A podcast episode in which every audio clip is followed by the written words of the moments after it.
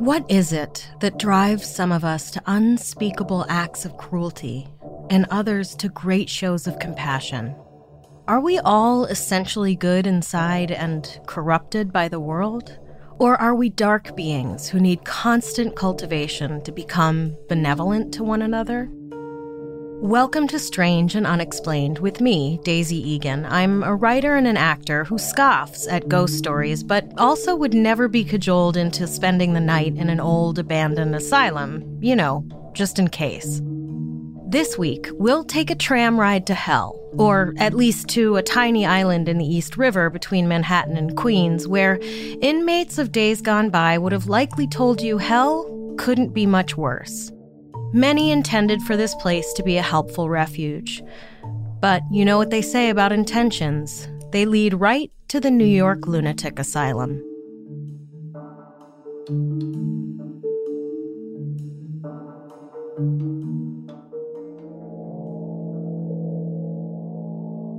There is a small slip of land between Manhattan's Midtown East neighborhood and the Queens neighborhood, confusingly named Long Island City, just an eighth of a mile wide and a mile and a half long, known as Roosevelt Island. Originally called Minahanunk Island by the Lenape, it eventually became Blackwell Island thanks to the European colonizers, named for Jacob Blackwell, who had bought the island and whose home was the only manufactured construction on the island until the mid 19th century. The city of New York bought the island from Blackwell in 1828 as a, quote, location for charitable and corrective institutions. Of course, they built a penitentiary first because everyone knows capital punishment comes before charity. After the penitentiary came plans for the New York Lunatic Asylum, for which they hired famed architect Alexander Jackson Davis, who I can only assume was not cheap. Then again, considering what was to eventually take place inside its walls, I suppose it behooved them to at least make it look like the place wasn't a literal pit of despair. Davis's plan was for a grand U-shaped building, but that had to get scaled way back, presumably due to budget issues. They were like, I mean, yeah, we want it to look nice, but not like that nice. Apparently, the asylum and penitentiary on Blackwell Island were a part of a larger citywide project to push less desirable members of society out of view, with other institutions designed for the sick of body or mind or the criminally convicted placed on Ward, Hart, Randalls, and Long Island, according to historian and author Kate Braithwaite. Which, though now seems like piss poor planning, I suppose made a bit of strategic sense. At the time, in 1828, Manhattan's Bellevue Hospital was working sixfold as a hospital, penitentiary, almshouse for the poor, workhouse, a prison for people convicted of minor crimes, and a so called lunatic asylum. And let me just pause real quick here to make sure it's clear that I am not choosing to use the term lunatic asylum, but that that's what it was referred to back then. And it wouldn't be right to update the phrase to psychiatric hospital, as that would indicate some level of psychiatric care being given. And as we will find out, that is certainly not what was going on inside this particular institution. At any rate, as the population of the city grew, so did its population of poor, sick, and infirm. And it seems, rather than actually investing in programs that might help lift people out of poverty or keep them from becoming sick and infirm, or, for that matter, keep them from living in conditions in which they might consider crime their only solution, the city chose to spend money on places to keep the poor, sick, and infirm out of sight and out of mind. According to Stacy Horn in her book Devil's Island, the idea of Blackwell's Island was that it would be an oasis where the sick, infirm, and incarcerated people would frolic about the lush grounds with plenty of fresh air and fruit trees, where they would be treated humanely in a stress free environment. But also, in addition to the penitentiary and the lunatic asylum, there was a penitentiary hospital, an almshouse, which was the nice way of saying place where we hide poor people so we don't have to be reminded of them because gross. A smallpox hospital, as well as a number of workhouses. In 1872, there were 11 institutions on the island. And I want to remind you this island was one and a half miles long and not even a mile wide. As for the asylum, it opened its doors on June 10, 1839, with, according to author Stacy Horn, aspirations to administer a new kind of treatment to the mentally unwell patient. They called it moral treatment, which was a science based treatment as opposed to what psychiatric patients had been used to up to that point, which was the belief that their condition was brought on by lack of faith or by demonic possession and was treated by starvation, bloodletting, straitjackets, prison cells, shackles, and chains. Moral treatment was supposed to be a kinder and gentler approach, incorporating exercise, self esteem building exercises, and amusements. The hospital for the psychiatrically afflicted, aka Blackwell's Asylum, was built to hold 200 patients with women in one wing and men in the other. On opening day alone, 197 patients came through the doors 116 women and 86 men. Now, here's what's actually insane about this. Apparently, officials didn't realize there would be so many patients, even though every single patient came from Bellevue. They knew how many people were in Bellevue, and they knew Bellevue was bursting at the seams. How could it have possibly been that they didn't know they'd get flooded immediately? Like, do a head count, bro. Considering they were likely not expecting that many people that quickly, it's not hard to imagine they didn't have the proper infrastructure in place for that many people. There's not a lot on record of what went on inside the walls of Blackwell's asylum for the first few years, but then in 1842, Charles Dickens visited the States and made a point of visiting prisons and hospitals. As a prolific novelist that often focused on the plight of the very poor, the subject matter clearly interested him. Through his storytelling, he made solid cases for social reform to better the lives of the worst off in our society so Dickens was keen on seeing Blackwell's asylum. Dickens was mortified by what he saw at Blackwell's. In a piece he later published called American Notes for General Publication, he seethed. Everything had a lounging, listless madhouse air, which was very painful. The moping idiot cowering down with long dishevelled hair, the gibbering maniac with his hideous laugh and pointed finger, the vacant eye, the fierce wild face, the gloomy picking of the hands and lips and munching of the nails, there they were all, without disguise, in naked ugliness and horror in the dining room, a bare, dull, dreary place with nothing for the eye to rest on but the empty walls, a woman was locked up alone. She was bent, they told me, on committing suicide. If anything could have strengthened her in her resolution, it would certainly have been the insupportable monotony of such an existence. The terrible crowd with which these halls and galleries were filled so shocked me that I abridged my stay within the shortest limits and declined to see that portion of the building in which the refractory and violent were under closer restraint. First off, Dickens' animalistic descriptors here of the patients leave some empathy to be desired, but such were the times, and this was, unfortunately, how people referred to the unwell. And this was the moral treatment. Imagine what the immoral treatment must have been like. The officials at the asylum scrambled to make more room to compensate for the overcrowding, which honestly seems like putting a band aid over a geyser. Like, the overcrowding seemed like the least of the problems at Blackwell's. Apparently, the solution was to hastily build what they called the madhouse for the most violent and disturbed cases. But that too was inadequate and ill planned and designed so that patients were found sleeping in the hallways. Apparently, one of the commissioners, upon visiting the madhouse, declared that it was a disgrace to the institution I mean, the whole fucking institution was a disgrace to the institution, but okay. So, in 1848, the madhouse was replaced with the lodge, which was again supposed to be a more humane structure because, you know, they'd gotten the other ones right so far.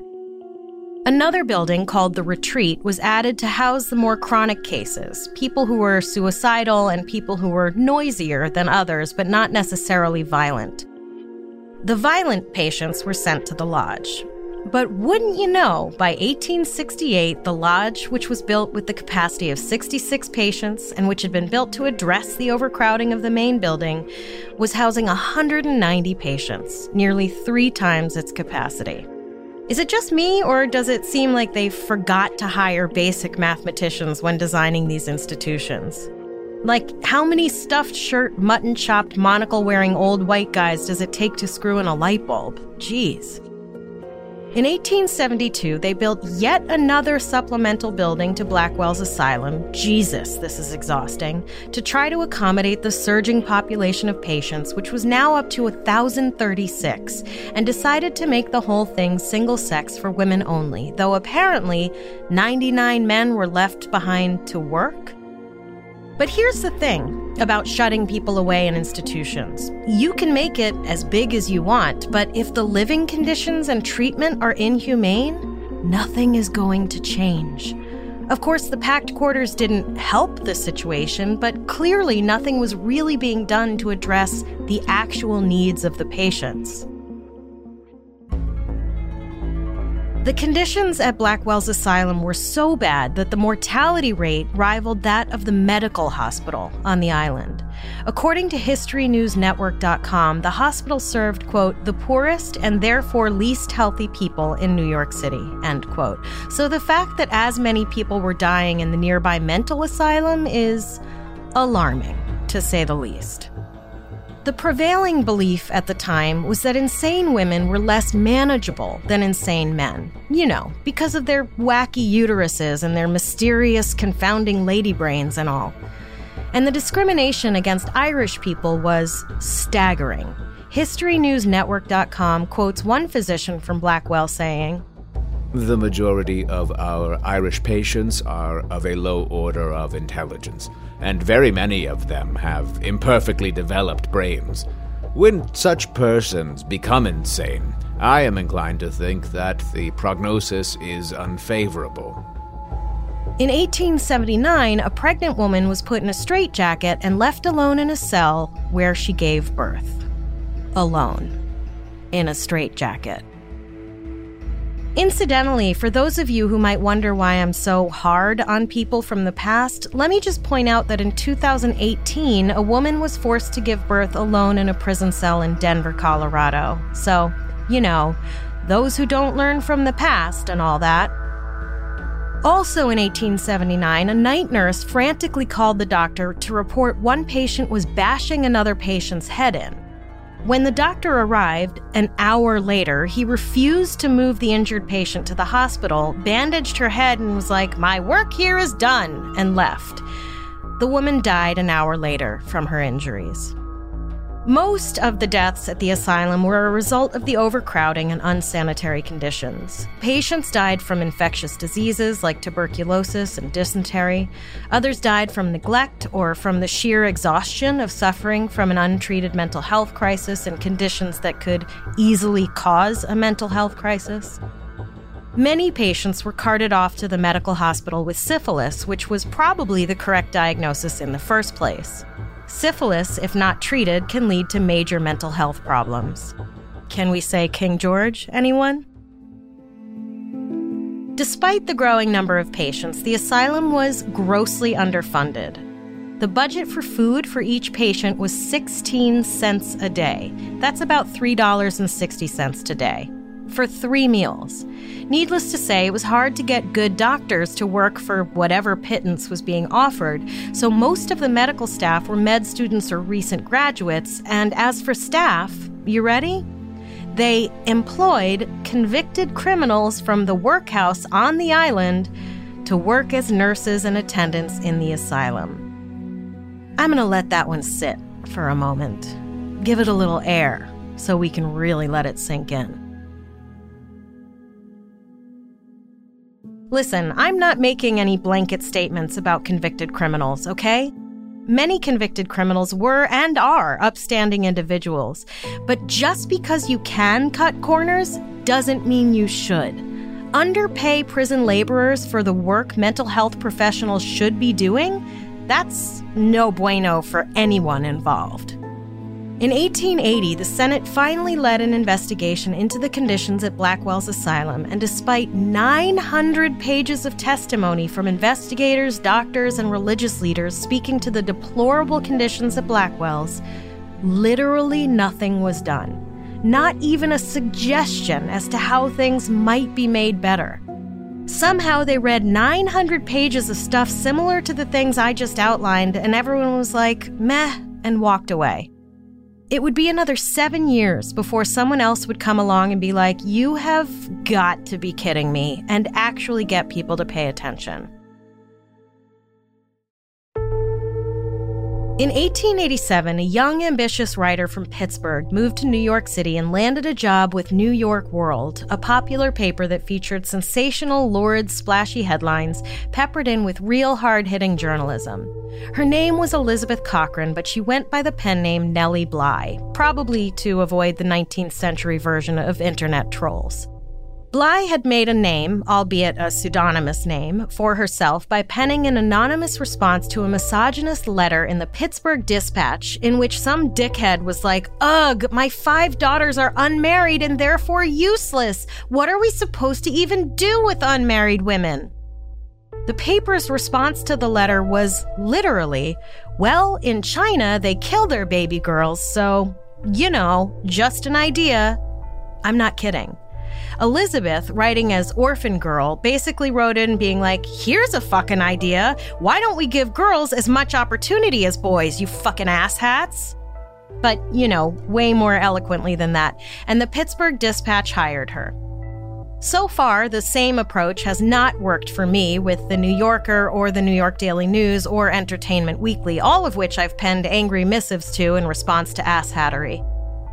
Incidentally, the dispatch was like, Here, write about fashion and flowers and shit. And Bly was like, Yeah, no, how about I go to Mexico for six months and expose what life is like living under a dictator?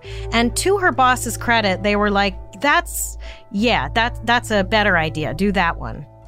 And that investigative itch stayed with her through her following jobs.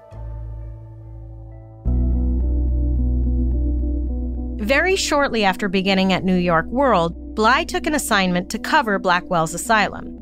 Her editor was like, You'll have to go undercover and get yourself committed. And basically, before he could even finish the sentence, Bly had taken a room at a boarding house and began acting very strangely so they would commit her to Bellevue, where she could get transferred to Blackwell's. Whether or not she knew just how bad conditions were there, I don't know, but she knew they were not great.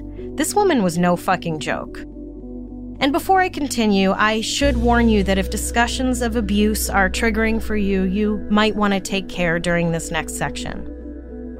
It must have been a slow news day in New York City because the day Bly got transferred to Blackwell's, The Times ran a story with this headline A mysterious waif. Bellevue shelters a girl of whom nothing is known. Once she was admitted to Blackwell's, Bly dropped the act and just acted like her regular self. I don't know why she chose this tack, but it didn't seem to matter. She wrote, I talked and acted just as I do in ordinary life. Yet, strange to say, the more sanely I talked and acted, the crazier I was thought to be by all except one physician, whose kindness and gentle ways I shall not soon forget. Bly's tale of what went on inside the walls of Blackwell's is harrowing, to say the least. Worse than the inadequate and inedible food the patients were forced to eat was the day to day treatment they received from the very people who were supposed to be caring for them. She wrote, We were taken into a cold, wet bathroom, and I was ordered to undress. Did I protest? Well, I never grew so earnest in my life as when I tried to beg off. They said if I did not, they would use force and that it would not be very gentle. At this, I noticed one of the craziest women in the ward standing by the filled bathtub with a large, discolored rag in her hands. She was chattering away to herself and chuckling in a manner which seemed to me fiendish. I knew now what was to be done with me. I shivered. They began to undress me, and one by one they pulled off my clothes. At last, everything was gone excepting one garment. I will not remove it, I said vehemently.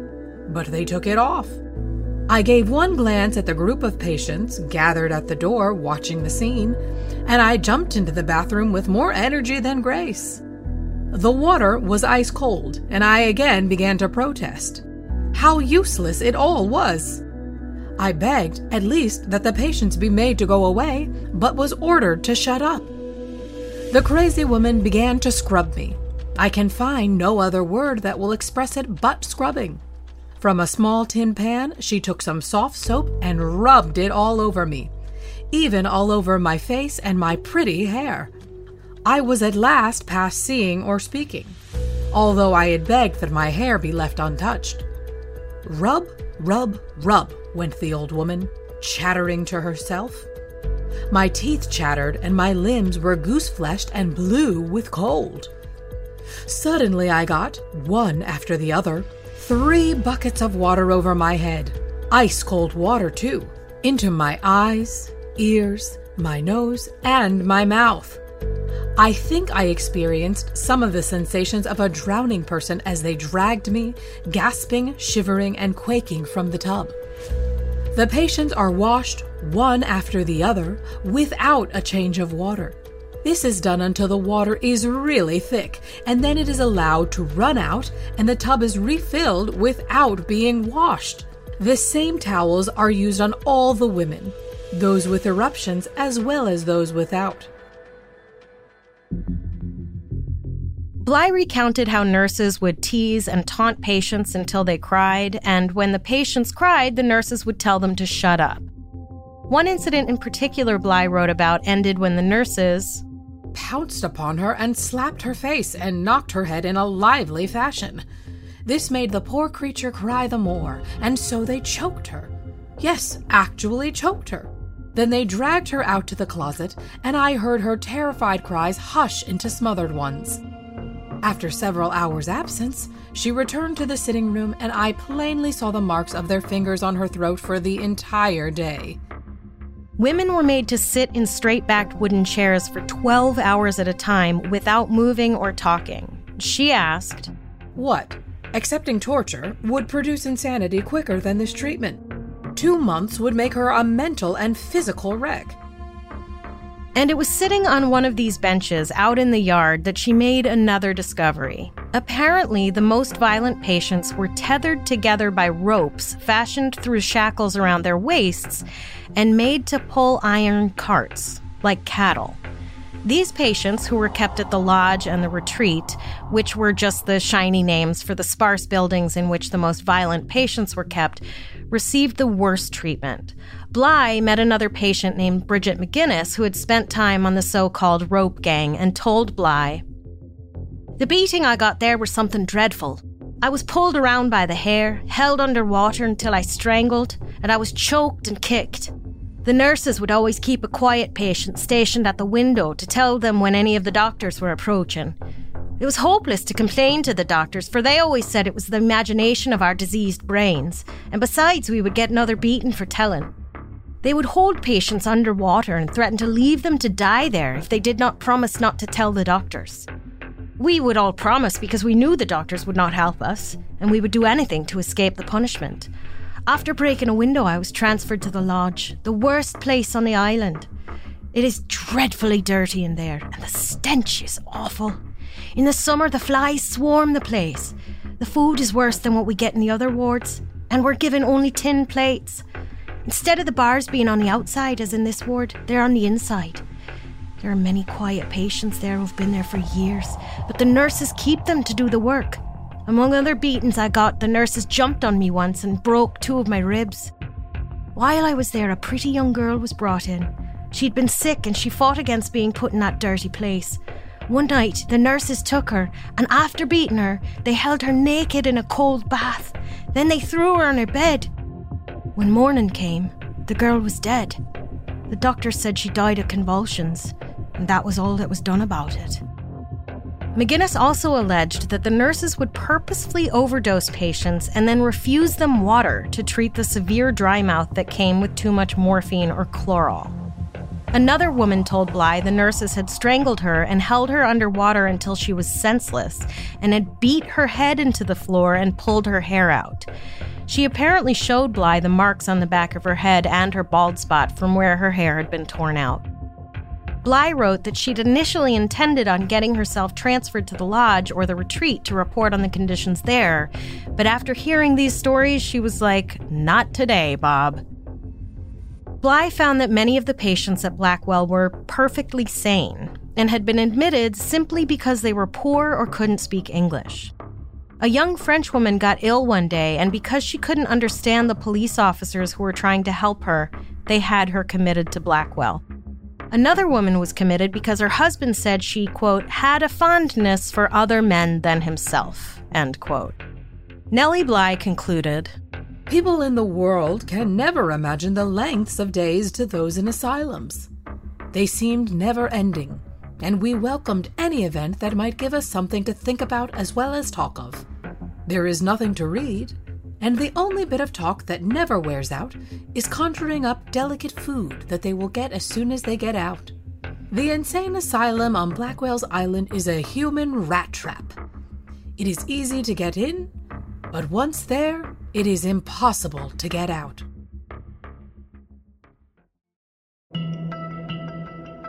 Bly's story ran in 10 installments in New York World beginning on October 9, 1887, and was a massive sensation. The articles were such a hit that they were immediately compiled and published as a book called 10 Days in a Madhouse. Bly's work had the intended effect, and a month later, a grand jury panel was sent to investigate the asylum. According to biography.com, word got to the asylum before the panel did, and efforts were made to clean the place up. Many of the patients Bly had quoted in her articles were released or transferred. The place was literally scrubbed clean, and fresh food and water was brought in. Honestly, it's like Mrs. Hannigan trying to clean up the orphanage when Daddy Warbucks shows up. And if this floor don't shine like the top of the Chrysler building, your backsides will. You understand? Yes, Miss Hannigan. Despite their best efforts to be like, human rat trap? Us? Why, I never. The grand jury decided to increase funding for mental health institutions in New York City by $1 million, or 24 million in today money. And according to biography.com, quote, abusive staff members were fired, translators were hired to assist immigrant patients, and changes were made to the system to help prevent those who did not actually suffer from mental illness from being committed, end quote. And I'll go ahead and pick absolute, most basic, common sense decisions you should have made from the start for a thousand, Alec. Despite doing the bare minimum to improve conditions, Blackwell's Asylum closed its doors for good in 1894. The building was renovated and turned into a medical hospital for patients with tuberculosis. In 1921, the island was renamed Welfare Island. Yikes. The hospital ran until 1955, at which point it moved across the river and uptown to East Harlem. And then, in 1973, the island was renamed again, this time to Roosevelt Island in honor of former President Franklin Delano Roosevelt. And two years later, in 1975, the first non medical residents of the island since Mr. Jacob Blackwell way back when moved in. The main asylum building that saw so much horror and despair sat empty for nearly five decades until 2000, when a private company bought it and developed it into a luxury apartment complex. The building is called the Octagon because people think a building with a name is more fancy than one without a name, I guess, and because the original structure at the center of the hellhole that was Blackwell's asylum was shaped like an octagon. The building, its website tells us, offers eight points of balanced living and is committed to wellness and tranquility. And if you believe that, may I also suggest that I am qualified to perform your lobotomy, which I suggest you get wellness and tranquility. Honestly, let me tell you something. If you have the audacity to charge 3200 to 5300 a month for a 500 square foot studio apartment, you are not much better than the fat cats of old-timey New York City who sat getting rich while untold thousands suffered in pits like Blackwell's Asylum. No one paying that much for a postage stamp sized box to live in is going to feel well or tranquil anyway. At least the exorbitant rents come with ghostly visitations and spooky sounds no one can account for. My friend, who has lived on the island his whole life, said they used to hear voices and weird noises when they would venture too close to the building before it was renovated. One resident of the Octagon apartment swears his dog stares at a corner of the ceiling and barks at nothing, and I mean, so did my grandma at the end of her life, but you don't see me going around claiming there were ghosts in her apartment.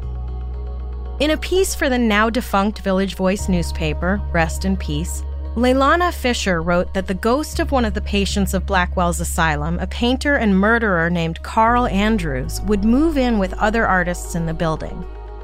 A painter friend of hers claimed to have abruptly changed painting styles to a more classic style after moving into the building and wasn't worried about it until her young daughter, quote, began delivering messages from the man who lived in her room and who promised not to steal her neck.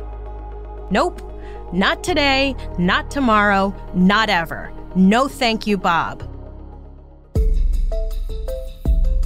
And in 2019, Reddit user Jaded Felicity posted a long story about weird shit she experienced while living at the Octagon. Shadows that didn't seem to have a source, someone who was not her or her roommate walking through the apartment, friends who felt like they were going to be pushed off the balcony by some unseen hand, overnight guests having identical dreams on the same night. It all culminated one night when some invisible entity whispered her name directly into her ear while she was brushing her teeth. Listen, I've said it before and I'll say it again. I don't believe in ghosts. The thought that our soul or spirit or energy or whatever can, I don't know, get trapped on this plane after we die is far too depressing. I can barely stand to be here as it is, and I know my time is fleeting. You think I'm gonna spend one second of my afterlife in this garbage dump? Hell no. I like to believe that if there is something else beyond this consciousness, it's just energy. There is no right or wrong, good or evil. Everyone, no matter what kind of existence they've led, returns to the collective, and we are everything and nothing all at once. And in that belief system, which I should say is tenuous to begin with, because honestly, what do any of us know about anything? I can't reconcile the notion of doomed souls wandering this mortal coil trying to find their lost fucking locket, or their mommy, or their dead goldfish, Daniel Craig. But I don't know. Pain and despair are deep emotions, as are love and ecstasy. Just as I can't say for sure that we don't get trapped here, I can't say for sure that maybe when a person experiences such a profound emotion, maybe they leave some kind of stamp, some memory of a feeling. Perhaps the pain all those unfortunate people endured at Blackwell's asylum still swirls around in that spot. Or if time isn't linear, maybe our timelines get crossed at points and we get a fleeting glimpse of a different time that was before or after and happening all at once. I know I am a gullible skeptic, but after two years of writing about these kinds of things, I'm less sure than when I started. Here's what I do know Human beings have shown time and time again our immense capacity to hurt others because we don't understand them. We put them in cages or cells or behind walls or gates. We deny them their basic human rights. We hang hateful signs off freeway overpasses.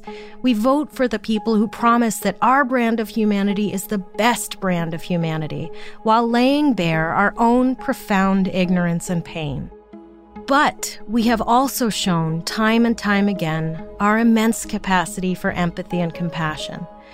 In small interpersonal ways, like holding a door for someone or returning a lost wallet, and in huge ways that change and shape who we are collectively, like risking our health and safety to expose abuses toward our fellow humans to effect real change that saves lives. At the end of the day, all we really want is to be treated with humanity and respect. Those thousands of people, mostly women, who were tossed into that evil institution just wanted the same. And most people with authority on that island chose to deny them. That was a choice. made over and over every day. Today is the perfect day to choose humanity and respect and kindness. And if you ever do see someone in distress, perhaps just say, I see you, I acknowledge you, and I respect you. Who knows? Maybe that might just do the trick.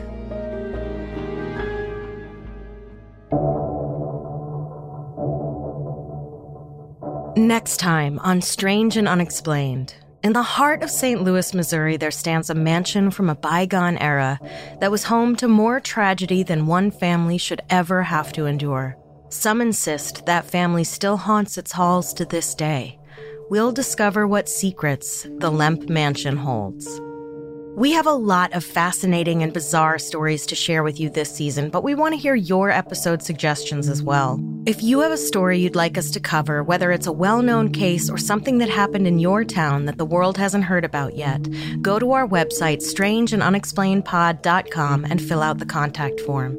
Strange and Unexplained is a production of the Obsessed Network and is produced by Becca Gregorio and Natalie Grillo. This episode was written by me, Daisy Egan, researched by Jess McKillop, and edited by Eve Kerrigan. Our audio mixer and engineer is Jennifer Swatek. Our voice actors for this episode were Luther Creek, Lauren Hooper, and Ryan Garcia.